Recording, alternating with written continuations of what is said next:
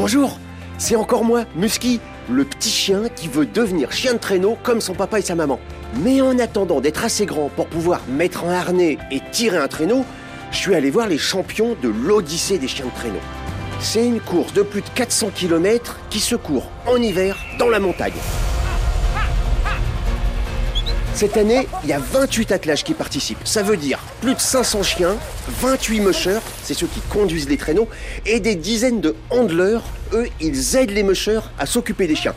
Si on ajoute les organisateurs de la course, les vétérinaires et le public qui vient voir la course, ça fait encore beaucoup plus de monde. L'Odyssée des chiens de traîneau, ça fait comme un grand village où tout le monde vit ensemble pendant 12 jours. Et dans ce village, tout le monde arrive à bien s'entendre. Et surtout, à bien se comprendre, même entre les hommes et les chiens.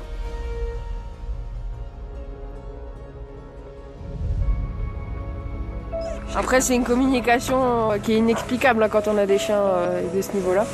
Il y a une alchimie qui se fait entre nous et c'est pas explicable, on va dire, euh, en parole. Hein? Il y a les canins, il y a énormément d'affectifs. hein. On a une partie des chiens qui vivent à l'intérieur, euh, qui, sont, euh, qui sont tout le temps avec nous, donc euh, c'est vraiment la présence et la chimie qu'on a ensemble. Hein? N'est-ce pas Jenny? Jenny, elle a l'air contente. Et surtout, elle a l'air de comprendre tout ce qu'on lui dit.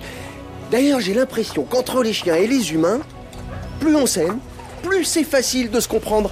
Et il y en a, ils s'aiment vraiment très fort. C'est des chiens, enfin c'est comme des potes quoi. Je les ai appelés mes petits gars tout le long de la course et j'ai pleuré pendant un kilomètre sur la fin. Euh, ils n'ont pas l'habitude de faire des grandes courses comme ça, donc euh, à mon avis ils ont dû être pas mal stressés sur tout l'événement et ils m'ont fait un super truc. Tous. J'ai amené 8 chiens et je repars avec 8 chiens en pleine forme et c'était vraiment mon objectif principal.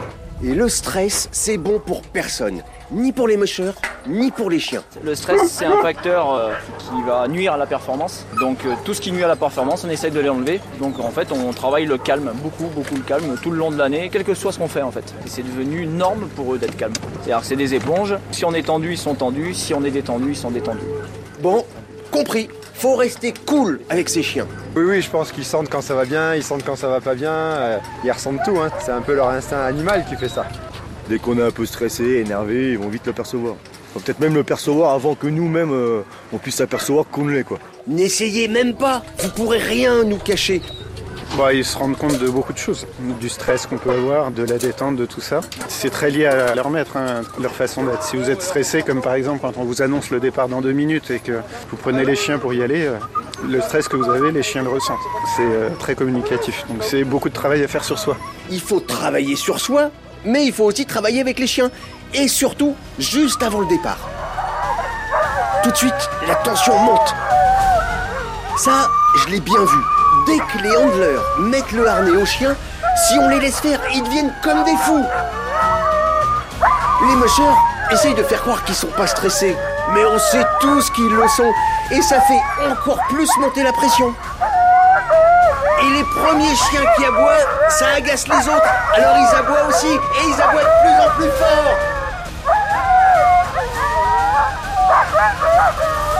Et à ce moment-là, certains s'éloignent pour s'isoler du groupe et essayer de garder leurs chiens les plus calmes possibles. Oh, oh, oh On attend, on attend. Yukon. Et oh, Alpha. Stop. Yukon. Yukon. Leader. Alors ça semble pas forcément facile, mais ça a l'air de fonctionner. Scrappy. Oh. Igloo. Igloo. Gypsy. Dépêche-moi. Après, une fois que la course est partie, sur le traîneau tout va super vite et il faut que ça obéisse tout de suite. Alors, la plupart des mushers qui font de la compète, ils font aussi leur élevage de chiens. Comme ça, ils vivent avec eux toute l'année, ils les connaissent depuis la naissance, ils sont tout petits, tout petits, un peu comme leurs enfants. Et du coup, c'est bien plus facile pour se faire comprendre. Bah on a une certaine complicité en fait, et puis euh, par des gestes, des câlins, des caresses, euh, puis des petits mots, je leur parle. Chacun essaye d'avoir sa méthode à lui. Mais finalement, elles se ressemblent un peu toutes. Le regard, la voix, l'intonation. Et le geste, la caresse pour récompenser, pour papouiller, pour. euh, voilà, c'est les modes principaux de communication qu'on puisse avoir avec nos chiens. Moi, je suis très proche de mes chiens de tête, mais j'en ai quatre.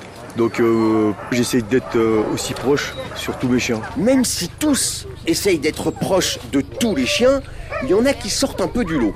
Les chiens qui sont plus proches de nous, et je dirais qu'ils ont un niveau d'intelligence supérieur aux autres, bon, on arrive à en faire des chiens de tête, parce qu'un chien de tête, c'est quand même un chien qui court après rien. Il a moins de motivation que les autres, parce que les autres, leur motivation, c'est de rattraper le copain qui est devant. Et puis après, il y en a certains qui n'ont pas de cerveau. De toute façon, il paraît que si c'est juste pour courir vite, pas de cerveau, c'est pas très grave. Mais on les aime quand même, puis après, il y a une hiérarchie qui se fait comme dans toutes les meutes. Il y a toujours un dominant, des dominés. De toute manière, ils savent tous que réellement, le chef de meute, c'est moi, c'est moi le patron. Ça, c'est clair. Et le patron, c'est celui qui donne les ordres. Mais comme les chiens, ils peuvent être 6, 8 ou même 12 pour tirer le traîneau, ça sert à rien de donner les ordres à tout l'attelage. À droite. Ok. À droite, Django. Ok. Allez, emmène-les.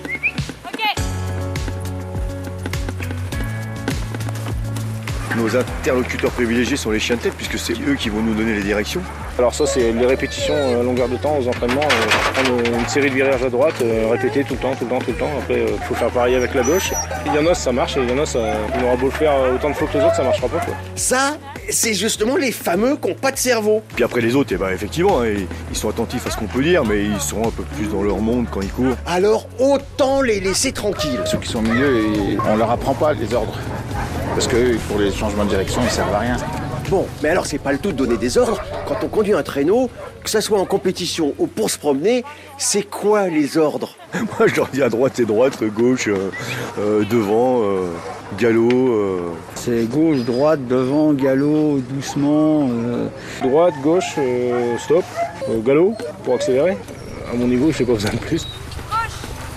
Très bien, cours. Donc, les ordres, si c'est à peu près les mêmes pour tous les mocheurs, ils ne les donnent pas tous en français. En fait, bon, il y a le langage de tous les jours, on leur parle euh, en français, euh, calmement, posément. Et puis après, il y a le langage qu'on utilise à l'attelage. On utilise un, langage international en fait, parce que c'est des mots qui sont très très courts. On leur donne le décompte pour partir, hein, c'est 3, 2, 1, ok. Ils doivent pas bouger avant. Et ensuite, c'est Ha pour aller à gauche, J pour aller à droite, OK pour aller devant, O pour ralentir et s'arrêter. C'est tout. Ça, ce sont les ordres de base, les plus importants pour diriger le traîneau.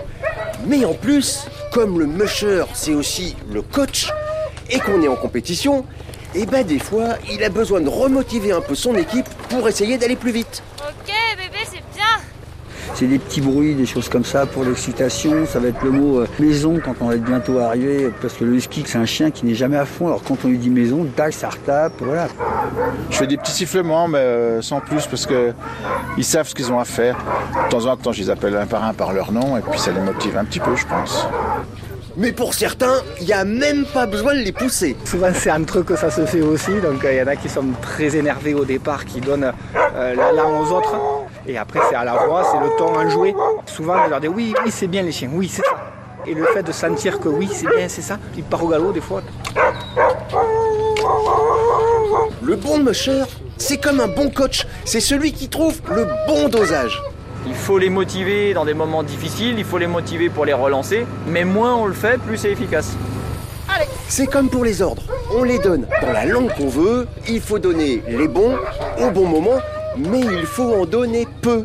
Je leur parle le moins possible pour que quand je leur parle, c'est de l'impact. Euh, J'entends sur la piste et il y en a bon, qui parlent tout le temps aux chiens. Moi, c'est pas ma façon de faire, je les laisse faire. C'est presque dommage, parce que moi je l'aime bien son accent. On a toujours trop tendance à parler aux chiens. Ils connaissent leur travail. Chaque fois qu'on donne un ordre, ils doivent être tout de suite à l'écoute. Et si on en donne toutes les 30 secondes, bah, en fait, ils sont plus à l'écoute. C'est comme quand nous, on nous parle trop, bah, à un moment donné, bah, on n'écoute plus. Ok, ok, ok, devant. Allez, devant. Allez.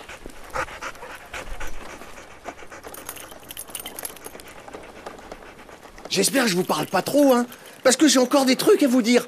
Un truc extraordinaire, par exemple, c'est que certains, pour essayer de bien se comprendre avec leur chien, ils font appel à des gens spécialisés.